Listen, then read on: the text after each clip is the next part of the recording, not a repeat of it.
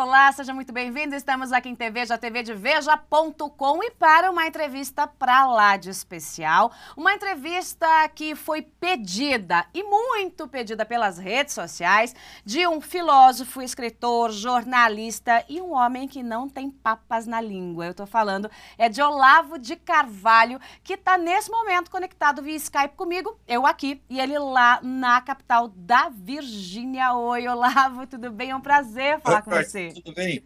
Grande alegria estar aqui com você. Eu sou seu fã há muito tempo. É, coisa boa. Agora vem... Adoro esse sorrisinho sádico com que você tem notícias. É, né? Esse sorrisinho sádico, você sabe que tem muita gente que nas redes sociais diz o seguinte: olha, a melhor coisa é aquele sorrisinho. é, tem muito sádico por aí, viu? Tem muito sádico por aí. E não tem jeito, né, Olavo? Porque nesse Brasil do PT não tem muito como a gente não exercitar um pouquinho dessa coisa sádica, porque bater na corrupção é o melhor dos mundos. E eu queria começar é, exatamente com esse tema. O Brasil tem jeito? O Brasil comandado pelo PT? Esse PT tem jeito, Olavo? Não, com o PT não tem jeito. Nada tem jeito com o PT, nem o próprio PT, evidentemente. Tem que tirar essa porcaria daí, é já. Por quaisquer meios concebíveis. Não é isso? Uhum. É, se possível, dentro da, da, da legalidade. Né? Mas que tem que sair, tem que sair de qualquer maneira. O que esses camaradas fizeram não tem desculpa. Você vê o crescimento da criminalidade nesse período, uhum. que hoje o Brasil uhum. tem quase 70 mil homicídios por ano. Né? O crescimento da corrupção. Você veja o, o, o, Sistema Nacional de Saúde que não funciona. Você vê os nossos alunos tirando sistematicamente os últimos lugares nos testes internacionais. Só por isso, só pela obra do PT na educação, esses camaradas tinham que ser mandados para casa né, com um pontapé no traseiro para nunca mais voltar. Eu acho que esses caras têm que ser, vamos dizer, os seus direitos políticos têm que ser caçados é, a título vitalício. Você vai no, e não volta mais. Não fale mais, uhum. fique quieto. Uhum. Né? Agora... Eu, eu, sou contra colocar as pessoas na cadeia, maltratar, tal, mas tirar da política, tirar da vida pública para sempre, tem que tirar. Agora, Olavo, a própria legislação, se funcionasse, já tinha dado esse pé aí no PT, né? Porque, quer dizer, um partido que está fundado até o pescoço em corrupção, um partido que é o partido que criou o mensalão, é o partido que criou o petrolão, é o partido que mantém as maiores redes de corrupção da história do mundo moderno. Então, pera lá, né? Se a lei funcionasse e se o brasileiro votasse direito, o PT já tinha sido extinto há muito tempo, né? O problema é que o pessoal fala assim, usa muita expressão, defender as nossas instituições. E confunde as instituições com as leis. Uhum. Mas as instituições não se compõem só de leis, se compõem dizer, das pessoas que ocupam os cargos e toda a estrutura do poder. Essas instituições, como elas estão hoje, elas têm que cair de qualquer maneira. As leis podem ficar, mas as instituições não. Não é possível a gente estar tá com esse Congresso vendido, com esse STF aparelhado, e a gente dizendo amém em nome, vamos dizer, da pureza das instituições. Até quando vai continuar essa farsa? Uhum. Você vê que o esquema que eles é, é, utilizaram, vamos dizer, de ocupação de espaços e aparelhamento do Estado, funcionou no Brasil, que foi uma maravilha. Nunca o esquema do Antônio Gramsci foi aplicado com tanto sucesso como no Brasil, porque não houve resistência. E não houve resistência porque ninguém acreditava que eles iriam fazer isso. Quando eu escrevi essas coisas 20 anos atrás, todo mundo dizia que eu era louco. Mas as coisas aconteceram exatamente como eu descrevi. Uhum. Por que, que eu sabia o que ia acontecer? É porque eu adivinhei? Não. É simples, é porque eu li os documentos internos do PT, eu li as atas do Foro de São Paulo, eu acompanho a produção intelectual desse, desse pessoal comunista universitário. Então, ali é que começam os planos. Tudo que aparece na política foi pensado por algum intelectual universitário com 20, 30 anos de antecedência. Uhum. Você vê, uma vez conversando com o Roberto Campos, nós colocamos a seguinte questão: quanto tempo transcorre entre uma revolução intelectual e uma revolução política? E fechamos o negócio em 30 anos. É então, para você saber o que vai acontecer daqui a 30 anos, você tem que ver não o que os políticos estão dizendo, mas o que os intelectuais, que são os gurus deles, estão conversando na universidade. E aí eles dizem tudo o que vão fazer. Uhum. Agora, quando chega na hora de falar para o público, aí a conversa muda. Claro. Aí eles acolchoam, põem é, como é que se diz? É, enfeita, floreia. Mentem mesmo, né? Mentem, né? É, é, mentem, mentem descaradamente. Descaradamente, o tempo todo. Você vê, a mentira, nesse movimento revolucionário internacional, quando falo movimento revolucionário, eu me refiro a todas as ideologias de massa do século XX, comunismo, fascismo, etc. Uhum.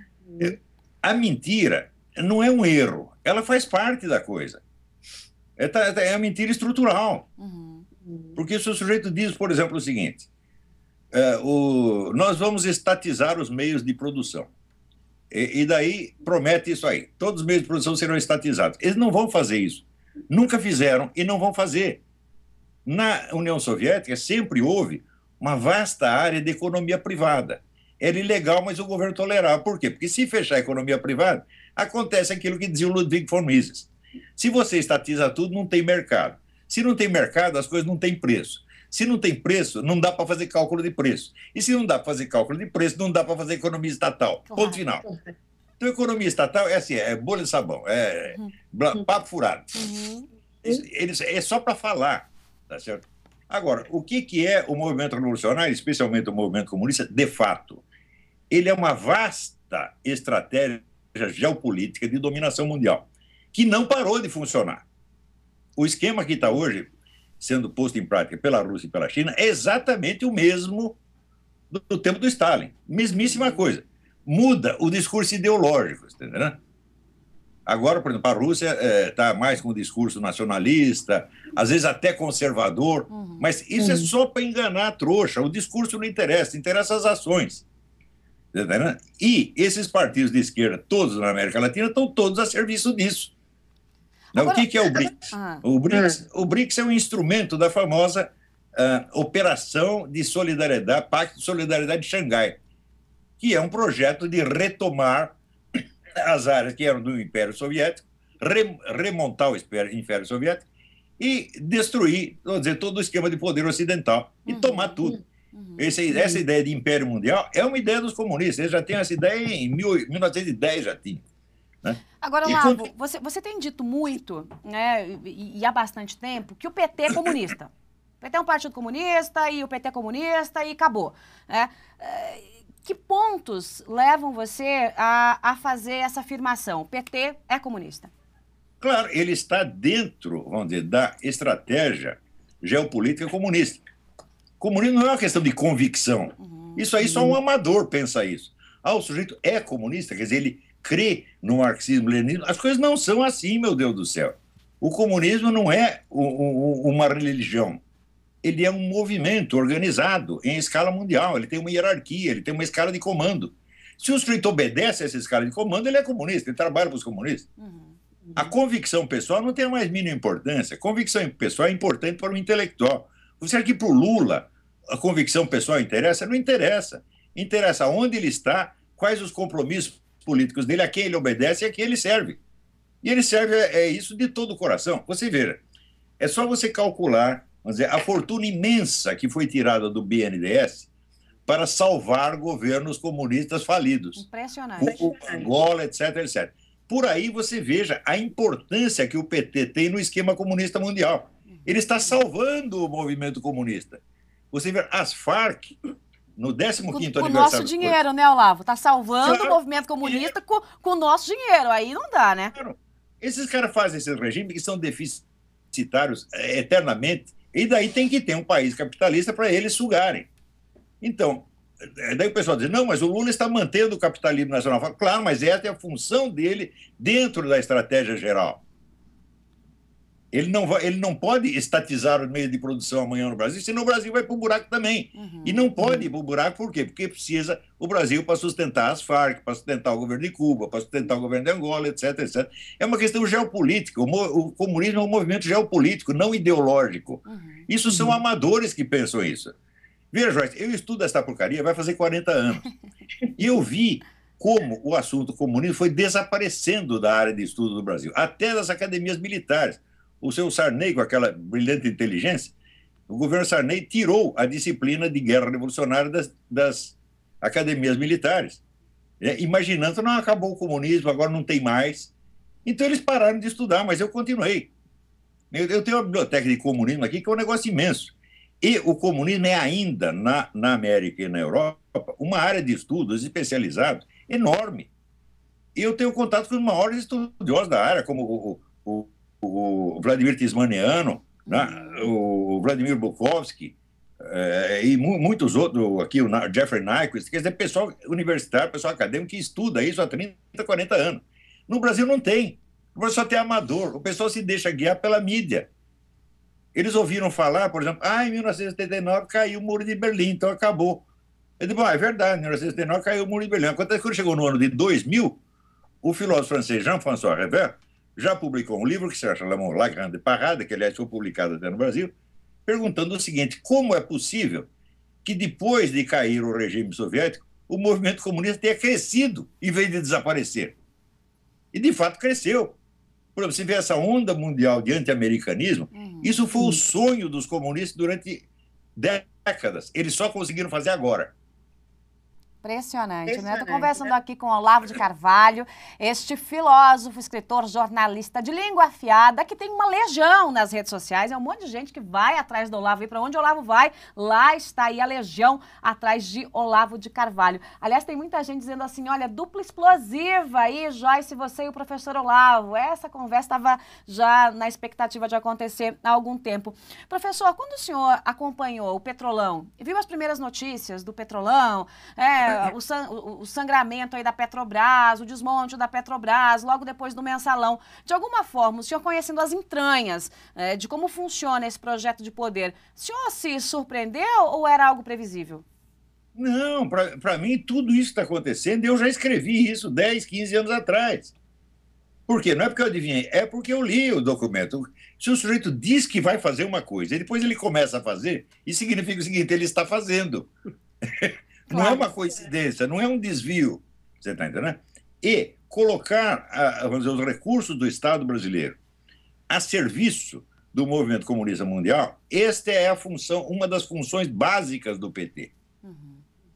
É, se no, você ver, no 15º aniversário do Foro de São Paulo, as Farc enviaram uma carta comovida ao PT, agradecendo diz: vocês salvaram o movimento comunista na América Latina, que ia acabar, e vocês o salvaram, muito obrigado. É verdade. Então, a função do PT não é implantar a economia estatal no Brasil, sobretudo a título imediato. Isso seria loucura. Uhum. Uhum. Seria matar a galinha dos ovos de ouro. Eles precisam do dinheiro brasileiro para sustentar essa cambada no mundo. Uhum. Assim, você veja, Stalin, nos anos entre 20 e 30, ele deu uma instrução para o Partido Comunista Americano. Falou: olha, vocês esqueçam esse negócio de proletariado, esqueçam esse negócio de militância.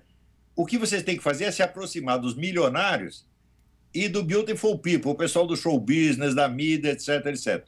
Para quê? Para fazer dinheiro para o movimento comunista.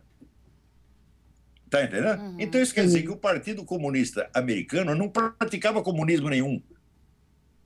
Ele criava assim, um esquerdismo soft para seduzir banqueiros, deputados, senadores, professores universitários, etc, etc. Uhum. Ele serviu não só para dar dinheiro diretamente para o, o, os partidos comunistas, mas para induzir o governo americano a ajudar o regime comunista soviético. Você sabe que o, o governo americano foi o padrinho, ele foi a mãe da economia soviética, induzido a isso por essa gente que o Partido Comunista tinha trabalhado durante muitos anos. Então você olha e fala, ah, nos Estados Unidos não tem comunismo nenhum. Claro que não. Os comunistas não são loucos de implantar o comunismo nos Estados Unidos. Eles querem o dinheiro americano claro. para implantar o comunismo em outros lugares. É o financiamento, é, é a grana. O financiamento, é claro. É a grana. Quer dizer, e a corrupção é, é uma coisa que está embutida nisso como uma necessidade para mente. Faz parte da, da, da lógica interna. Uhum. Você vê, todos os partidos do comunistas do mundo se financiaram na base ou do roubo, ou da corrupção, tá ou do assalto. Por exemplo, o Partido Comunista Soviético, quando fundado, ele vivia do quê? De assalto a trens. Uhum, e o chefe uhum. dos assaltantes era Stalin. Foi assim que ele subiu na, na, na, na hierarquia do partido. Agora, Por que, que a diferença, professor, de alguém que assalta um trem é, é, é, e de alguém que assalta o nosso bolso é, em relação ao petrolão? Quer dizer, que diferença tem essa atuação é, com seja no Brasil, seja na Rússia, seja na China, quer dizer, muda absolutamente nada, né? É exatamente o, o, o mesmo modo de, de, fazer com uma arma diferente. É, com a diferença que quando você põe uma arma, aponta uma arma para alguém, você ainda está dando a cara, né? Sou eu que estou te roubando. Aqui é feito por debaixo do pano. É ainda mais covarde. A diferença os trens têm de ser assaltados um por um. Ao passo que o roubo estatal já faz tudo de uma vez. Uhum já assalta todos os trens preliminarmente. Entendeu? Então, o roubo estatal é, evidentemente, muito mais eficiente. E você vê, por que, que esse pessoal petista não sente arrependimento, não sente vergonha? Por quê? Porque eles sabem que eles estão roubando para um esquema de poder. E não para eles, pessoalmente. Claro que eles levam a sua parte. Uhum. Ficam ricos também. Mas a maior parte é para financiar o quê? O poder do partido, que para eles é o supremo bem. Não existe um bem superior ao partido. Como estão trabalhando no partido, estão todos com a consciência limpa. Estou uhum. trabalhando pelo Você bem da... aquele filme Hoffa, você assistiu o filme Hoffa com é o Jack Nicholson, é? Não, acho que é não, professor, acho que não. É americano? Acho que não. Foi, foi processado corrupção, etc, etc. E a desculpa dele foi mas eu nunca roubei para mim, eu roubei para o sindicato. Que gracinha! É Olha, é o PT, é o PT, professor. Agora, professor, quando a gente olha esse esquema de corrupção e a gente sabe o que está acontecendo, isso embrulha o estômago, arrepia a espinha, eu sempre fico com aquela pergunta aqui na minha cabeça: por que o povo brasileiro continua elegendo a canalhada? Porque não há outros candidatos. O PT conseguiu fazer o seguinte: conseguiu desmantelar toda a oposição possível. Uhum. Isso começou, eles começaram com isso na década de 90. Como é que eles faziam isso? Acusavam todo mundo de corrupção. Uma parte das acusações era verdadeira, outra era falsa, mas o sujeito saía queimado do mesmo jeito. As famosas CPIs dos anos 90, uhum. que os, os uhum. astros eram o Zé Dirceu, Genuíno, eles acusavam todo mundo de ladrão. E o PT fez a fama de ser o partido ético, porque ele acusava todo mundo. Enquanto eles estavam fazendo aquilo, o Zé Dirceu já estava montando o sistema de informações petista, que tinha a ficha de todo mundo, e foi a base que eles usaram para montar o mensalão depois. Tá entendendo? Quer dizer, eles estão acusando o cara de roubo, eles já estão montando na claro. mesma hora um roubo muito, roubo é. muito maior. Uhum. É. Profissional, então, profissional. É, é profissional. Você vê, o Zé Dirceu é agente de inteligência treinado na DGI, o Serviço Secreto Cubano, não é, gente, não é um amador. Inclusive, essa história de dizer ele é ex-agente secreto cubano parece mentira. Não existe ex-agente secreto cubano. Uhum. Uma vez agente secreto, você uhum. só sai de lá morto. Uhum. Né? Ou autorizado para fazer um serviço mais secreto ainda, que é o que ele está fazendo. Então, essa roubalheira toda não é como a corru antiga corrupção brasileira, um senador, um deputado queria enriquecer. Não, é um sistema que eles montaram. Uhum. Uhum. E isso está rigidamente dentro dos cânones da estratégia do Antônio Gramsci. Basicamente, existem duas estratégias: a estratégia insurrecional, que foi usada por Lenin, e a tal da revolução cultural e ocupação de espaços, que é a sistematização da vigarice, uhum. feita por, por Antônio Gramsci. Sistematização da mentira, do fingimento, é o que, é o que eles estão usando. Olha, gente, eu estou conversando aqui com o professor Olavo via Skype, né? Como a gente está no Brasil do Ministério das Comunicações do seu Ricardo Bezoini, na internet nem sempre é aquela coisa, né? Mas a gente está ouvindo aí muito bem o professor, de vez em quando a imagem não fica tão nítida. Você sabe como é, né, professor, num Brasil que tem uma comunicação administrada pelo PT, é aquela maravilha, né? É, é uma confusão atrás da outra. Nada funciona, só a roubalheira. Ah, mas se, se, a, se a imagem pifar um pouco, não tem importância. Eles só, só serão privados da minha beleza durante algum tempo. Muito bem. Agora, professor, quando a gente, é, é, a gente não tem candidato, o senhor disse, olha, o PT é, conseguiu destruir a imagem né, daqueles candidatos ou dos que viriam a ser candidatos. De qualquer forma, a gente tem aí uma oposição que tenta atuar, mas me parece meio uma oposição vagalume. Ela acende ou apaga? Acende, apaga. Acende, apaga. Né? Não pega no tranco o negócio. Não tem oposição nesse Brasil? Acaba sendo quase que, do ponto de vista intelectual, farinha do mesmo saco ou não? É, em parte, sim. Você tem oposição pontual, quer dizer, pessoas, fulano, fulano, fulano, fulano, que agem de maneira honrada, combatem mesmo, etc, etc. Mas os partidos estão todos comprometidos com esse esquema há muito tempo. Uhum. Você vê, o pessoal uhum. fala do mensalão, mas às vezes não, não apreende o que é o mensalão. O mensalão consistia no seguinte: o, o executivo comprou o Congresso inteiro. Exato. Quase não escapou Exato. ninguém. Então, como podemos confiar nesse Congresso e acreditar que podemos corrigir a coisa através do Congresso? Não pode mais. O pessoal também usa o termo, ah, eles aparelharam o Estado, mas eles não levam a sério o que eles estão dizendo. É verdade. Significa que o Estado é, é um órgão do partido.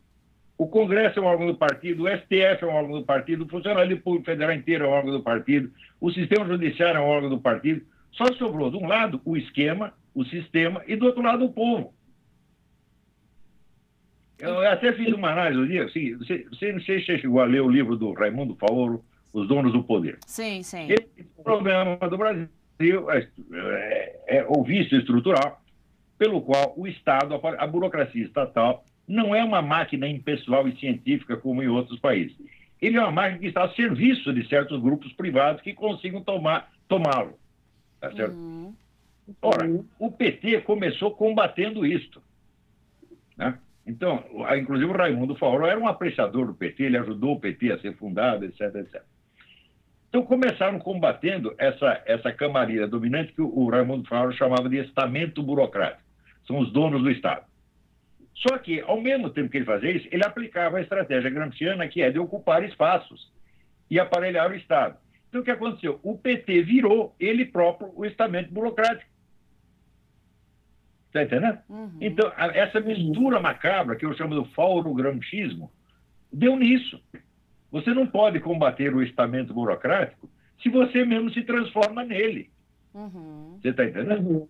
Então, se é para combater o estamento burocrático, você não pode usar a estratégia de Antônio Gramsci, porque ela vai fazer de você o estamento burocrático. E o PT não percebeu isso. É, tá muita... Então, ele se próprio, ao mesmo tempo que corrompia o país, lendo Antônio Gramsci 24 horas por dia e aprendendo a arte da sacanagem política. É, aí, nesse caso o PT é mais competente, né, professor, que a oposição. Quer dizer, o PT, pelo menos, é, é, é, do ponto de vista de montar a estratégia e colocar em prática, o PT foi mais fundo nisso, enquanto a oposição fica ali esperando uma oportunidade para fazer a oposição. Quer dizer, ao invés de se preparar para o terreno do enfrentamento, acaba ficando meio em cima do muro. Aí fica difícil, né?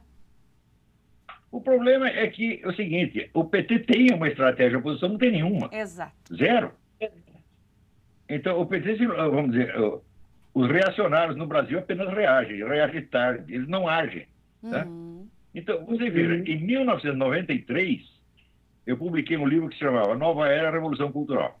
O assunto do livro era basicamente a estratégia do Antônio Gramsci, onde eu já descrevia antecipadamente tudo que eles iam fazer. E o livro foi bastante lido entre os militares brasileiros. Qual foi a primeira reação? A primeira reação demorou oito anos. Quer dizer, depois de oito anos, teve um general que leu o livro e falou: opa, pode ser que isso seja verdade. Você vira a lentidão do processo. Uhum. Nesses oito anos, uhum. quantas decisões o PT não tomou, quanto território não conquistou. Quer dizer, é uma lentidão e uma má vontade incrível.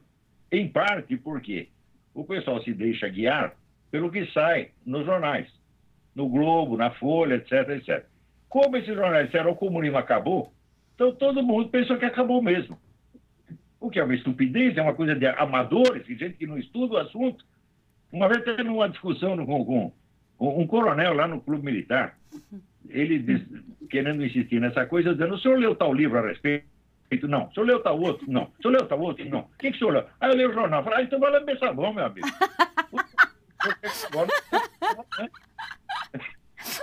É, daí, aí fica difícil, né? Aí realmente não tem propriedade intelectual para discutir, né, professor? Fica difícil. É, o problema também é que no Brasil, cultura é só enfeite. As pessoas elas querem adquirir cultura para parecer bonita, não é para dirigir a sua ação, para entender o que está acontecendo. Uhum. Então a cultura não tem funcionalidade. Tá Agora, o pessoal comunista sabe que não é assim. O pessoal comunista adquire cultura para poder agir, para saber o que tem de fazer. Você, inclusive, pegar... inclusive reparte essa cultura, não é, professor? Com gente literalmente do mundo do crime, gerando facções criminosas. Né? E eu não estou dizendo é agora, agora das facções criminosas de colarinho branco. Eu estou dizendo daquele é criminoso mesmo, o chefe de morro, o chefe de tráfico. Quer dizer, isso é uma tradição é, cultural desses regimes comunistas, né? Claro, e isso aí começa na Revolução Francesa, quer dizer, você utilizar a bandidagem como instrumento de ação política. Uhum. Você usa os caras para você tomar o poder, depois você manda matar todos, mas é, inicialmente os bandidos têm essa utilidade. Eu falo disso nesse livro de 93. Naquela época só existia o Comando Vermelho, depois apareceram outras organizações que foram criadas pelo quê? Pelos terroristas brasileiros que foram parar na cadeia na Ilha Grande e ensinaram tudo isso para os chefes do narcotráfico, meu Deus do céu. Só por este crime já deviam ser todos fuzilados. Quer dizer, você está criando o banditismo. Uhum. Então, quem é responsável por esses 70 mil homicídios anuais no Brasil? O pessoal da esquerda. Uhum. O pessoal que leu Antônio Gramsci aprendeu a fazer as coisas direitinho, tá entendendo? Agora, aqui o pessoal não tem memória, pensa que já esqueceu de tudo isso. Põe uma imagem do professor Olavo de Carvalho, que quero provocar o povo um pouquinho. Põe uma imagem no ar, conseguimos colocar, produção? É uma imagem do professor, né, que está no Facebook dele, na cama, com uma série de rifles. E essa imagem gera discussão, hein, professor? O que, que, é isso? Onde já se viu? Apologia, uso de armas, aquela coisa toda. O senhor isso, claramente isso, diz o seguinte, que se dane isso, eu sou a favor mesmo. Todo mundo tem que ter uma arma em casa. Aqui nos Estados Unidos, sobretudo aqui no interiorzão, na Virgínia, todo mundo tem arma. E quer saber? Aqui não tem crime. Você sabe quantos homicídios aconteceram nessa área desde que eu cheguei 10 anos atrás? Dois. Que coisa, hein? Dois. Igualzinho o Brasil, né, professor? Igualzinho o Brasil. Então, o povo armado, ele se garante a si mesmo. Você vê, aqui nos Estados Unidos, o sujeito bandido está andando na rua, ele vê uma casa e ele vê que tem uma bandeira dos Estados Unidos. Falou, opa, se tem a bandeira, esse cara é patriota. Se ele é patriota, ele gosta de armas. Se ele gosta de arma, ele tem uma arma em casa, eu não vou lá. É uma coisa muito simples. Uhum. Uhum. Não é isso? Agora, é, eu só coleciono armas de caça. Apaixonado é por caça. É, é, é apaixonado. Caçador, caçador profissional. É, não tenho dado muita sorte, porque fui para o estado do Maine caçar urso, fiquei uma semana plantado em cima de uma árvore, embaixo da chuva e do frio, e o urso não deu as caras. Mas ah, o mas, filho... mas o senhor caçou uma cobra hoje, professor. O senhor conta isso aqui em Teveja, que hoje uma cobra se deu mal. É, é ontem matei uma, matei uma cobra aqui. Eu estava indo treinar, porque eu, eu fiz um, um stand de tiro aqui para treinar, né? Vou treinar todo dia. E eu estava indo com uma espingarda calibre 375, que é dessa de, de matar elefante. Né? E daí eu vi a cobra, falei, pô, atirar na cobra com 375 é um exagero, mas era que eu estava na mão, falei, não vou deixar escapar, vai com 375 mesmo. A cobra se desmaterializou. É, a cobra foi embora, foi embora. Agora, professor, aqui no, no, no Brasil tem todo um debate é, em torno daquilo que é politicamente correto, ou coisa chata, né? O tal do politicamente correto. Eu sempre gosto de dizer no ar que não tem nada a ver com isso, com o politicamente correto, que eu acho uma chatice. Então, Uh, quando se discute uh, a questão de, de, de, armamento, por exemplo, nem se pode ouvir a opinião do outro. Quando se discute a redução da maioridade penal, até pouco tempo também era uma coisa. Ai, meu Deus, não pode discutir a redução. que é isso? Vai botar o menino na cadeia. Agora a coisa está mudando um pouco de figura, porque a criminalidade bate recorde em cima de recorde. Em relação à redução da maioridade penal, o senhor é a favor, professor? Quer dizer, botar lá aquele um que tem 17 anos e 30, 364 quatro dias na cadeia. Se ele for uh, com um dia antes de completar 18 anos, ele sai, seis meses depois está livre de ficha limpa. Quer dizer, precisa mudar isso no Brasil? Você veja, todo este regulamento, esse Estatuto da Criança e do Adolescente, tudo isso foi feito para fomentar a criminalidade. Fomentar a criminalidade é essencial para a estratégia revolucionária. A coisa, eles estão fomentando isso há 30 anos. Outra coisa, existe um negócio dentro do, do sistema de inteligência soviético sempre existiu uma coisa que se chama a desinformação preventiva. Uhum. Ou seja, quando você quer fazer alguma coisa, você já supõe as objeções que podem surgir e você já as carimba com o rótulo infamante antes que elas apareçam. Uhum. De maneira a uhum. desestimular o aparecimento. Você está entendendo? Então, esse negócio da maioridade penal, das armas, etc., etc., a, a, as teses que vamos chamar conservadoras já estavam queimadas antes de aparecer. Antes que alguém defenda a ideia, ela já está carimbada com um rótulo infamante. Uhum. Chama-se desinformação preventiva. Eles usam isso o tempo todo. Você vê, por exemplo, esse negócio de o comunismo acabou. Então, se você fala de comunismo, você é saudosista da Guerra Fria. Esse rótulo apareceu antes que alguém voltasse a falar de comunismo. Está entendendo? Mas aí é para é emburrecer mesmo o povo, né? Para nivelar e fazer um emburrecimento geral da nação. É para você criar uma inibição de pensar. Uhum. Porque você associa certas ideias à reprovação social. Eu não posso dizer tal coisa, senão o pessoal não vai mais gostar de mim. É? Uma vez, um aluno meu, isso muitos anos atrás, falou: Aí eu não posso continuar estudando essas coisas, senão minha namorada não vai mais me chamar de meu fofinho. Oh, coisa linda. Você vai embora daqui, você não pode estudar essas coisas. Você tem medo. Né? Mas eu ainda tô, acredito em Aristóteles. Aristóteles diz o seguinte: a palavra cão não morde. então pode falar o que quiser, o que não pode é fazer. Exatamente. Né? Se você vier aqui para bater em mim ou me matar, eu vou tomar uma providência. Agora, falar, você fala daí, eu falo daqui. Vamos ver, um dos dois vai ser ouvido. Então não pode ter medo de falar, não pode ter medo de, medo de mal olhado. Tem aqui um, um sujeito chamado Jack Wheeler, fez um estudo maravilhoso de como é que esse pessoal da esquerda cultiva nos outros o medo do mal olhado. Hum? Não fale tal coisa, senão eu vou te olhar feio. Que medo. É assim, que medo. Com medo, do céu. Que coisa mais ridícula. É, né? ser, ser, é... ser, covarde é ridículo, professor. Ser covarde é ridículo. Mas você vê, aí passou já da covardia. Por exemplo, se o senhor tem medo de apanhar, acho inteiramente justo. Se aparece um homem três vezes mais maior, você fica com medo de apanhar. Mas medo de que olhem feio, medo de que não gostem de você. Que coisa mais idiota. Eu penso assim, quantas pessoas você precisa que gostam de você? Eu assim, ah, aqui minha mulher gosta, meu filho gosta, meu cachorro gosta. Tá bom. Já é mais do que eu mereço. Ai, o professor Olavo de Carvalho, que além de tudo é bem humorado, né? Ô, professor, tem gente pelo Twitter aqui, o Carlos Jorge, perguntando o seguinte: o golpe petista será sempre branco ou vai endurecer rápido, como na Venezuela? Não, o, no, o grande problema do PT é o seguinte: ele não pode instituir uma, o regime socialista, a economia estatizada, porque senão daí o Brasil afunda e acaba o dinheiro para ele dar para Cuba, para Angola, etc. Uhum. Esse é um problema. Segundo problema, ele não pode instituir uma ditadura porque lhe faltam os meios policial-militares para isso. Ele tentou criar a tal da Força Nacional, não funcionou. E ele não tem efetivamente o controle das Forças Armadas e das polícias estaduais. Está louco para obter. Se ele, isso cair na mão dele, nós temos uma ditadura no dia seguinte. Uhum. Então, por enquanto, vai ser a ditadura branca, por quê? Porque o PT não tem meios materiais para fazer outra coisa. Mas é o sonho do PT, né, professor? É o sonho do é. PT ter nas mãos o poder e a força para fazer de uma vez só todo o serviço que quer fazer. Você vê, existe um conceito fundamental aí em, em ciência política, que eu, eu, escrevi muita coisa sobre isso, que se chama meios de ação. Onde você não tem os meios de agir, você não age. Uhum. Então, uhum. A primeira ação é tentar conquistar os meios de ação. Isso pode levar tempo. Essa é a nossa sorte. Nós ainda podemos respirar um pouco e podemos falar sério. Por quê? Porque o PT não tem meios materiais de tapar a nossa boca.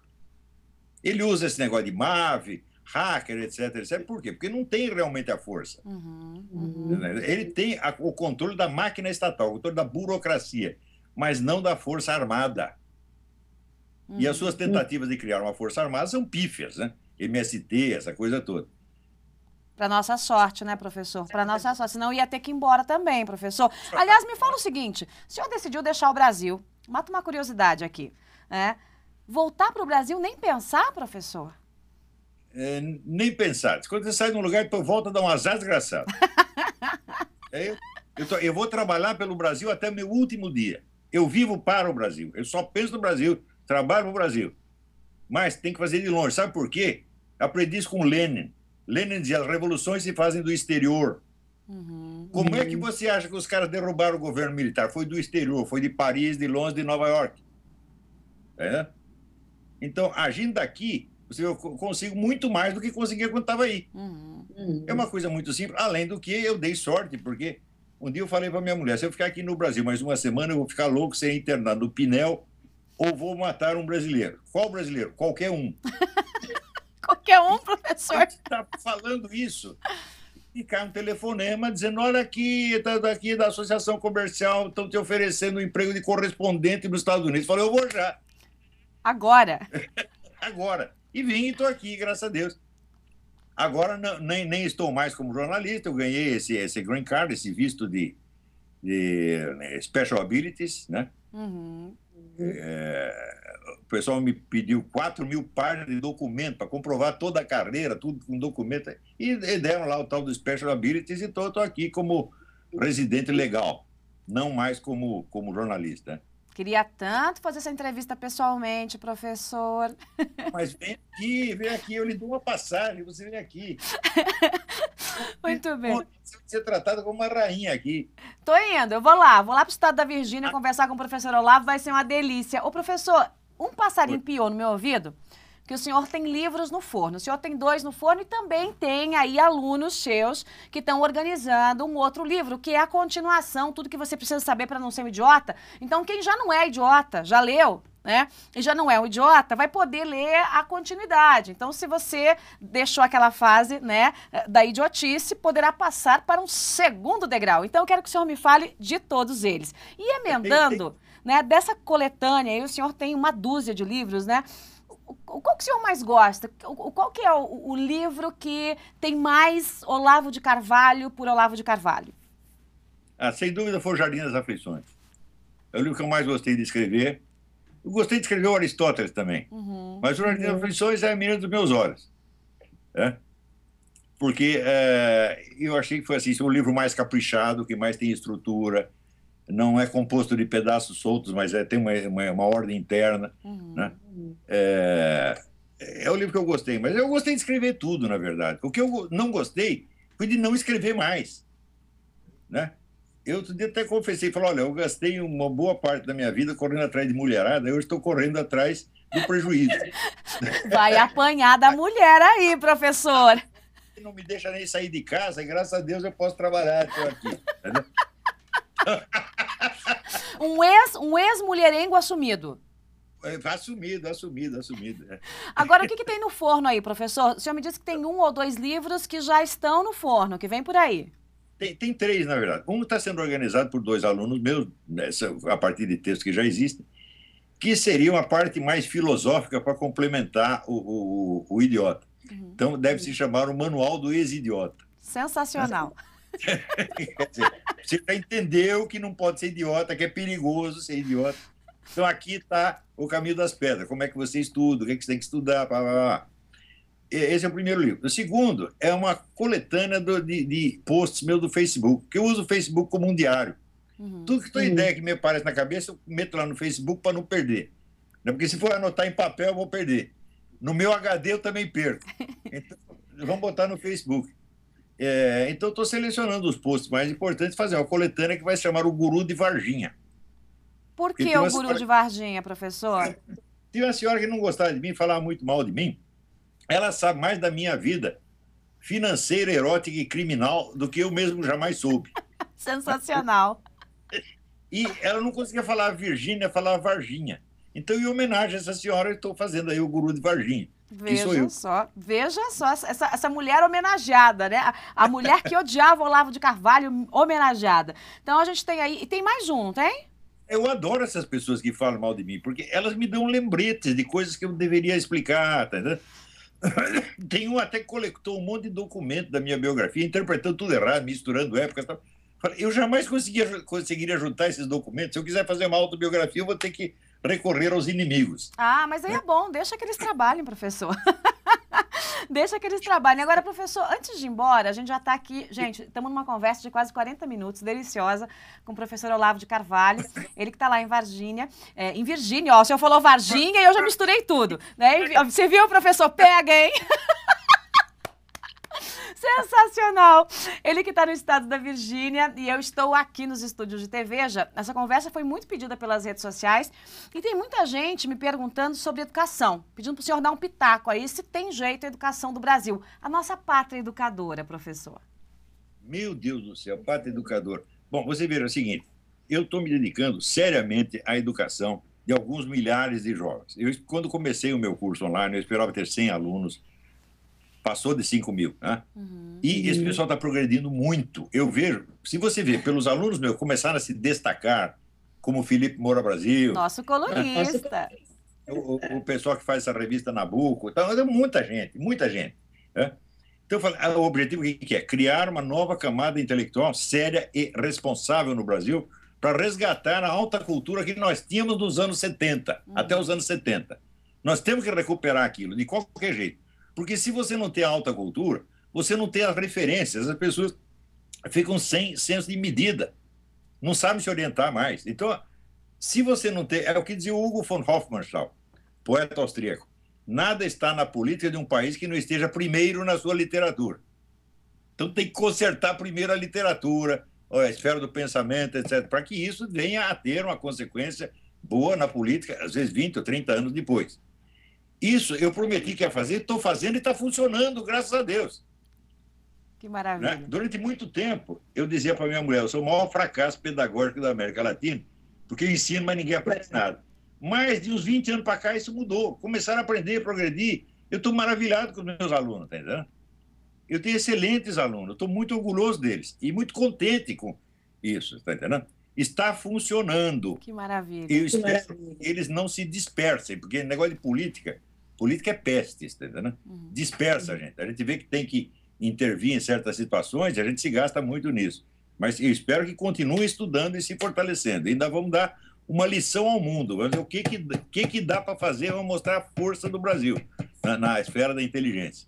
Que delícia, que delícia. Gente, eu conversei hoje com o Olavo de Carvalho. Tem muita gente aqui é, dizendo o seguinte, hashtag Olavo na TVja. Então, professor, como hashtag Olavo na TVja, eu já vou ter que deixar um outro convite público para a gente fazer uma segunda edição dessa conversa, porque 45 minutos não deu para nada. Precisa mais, né?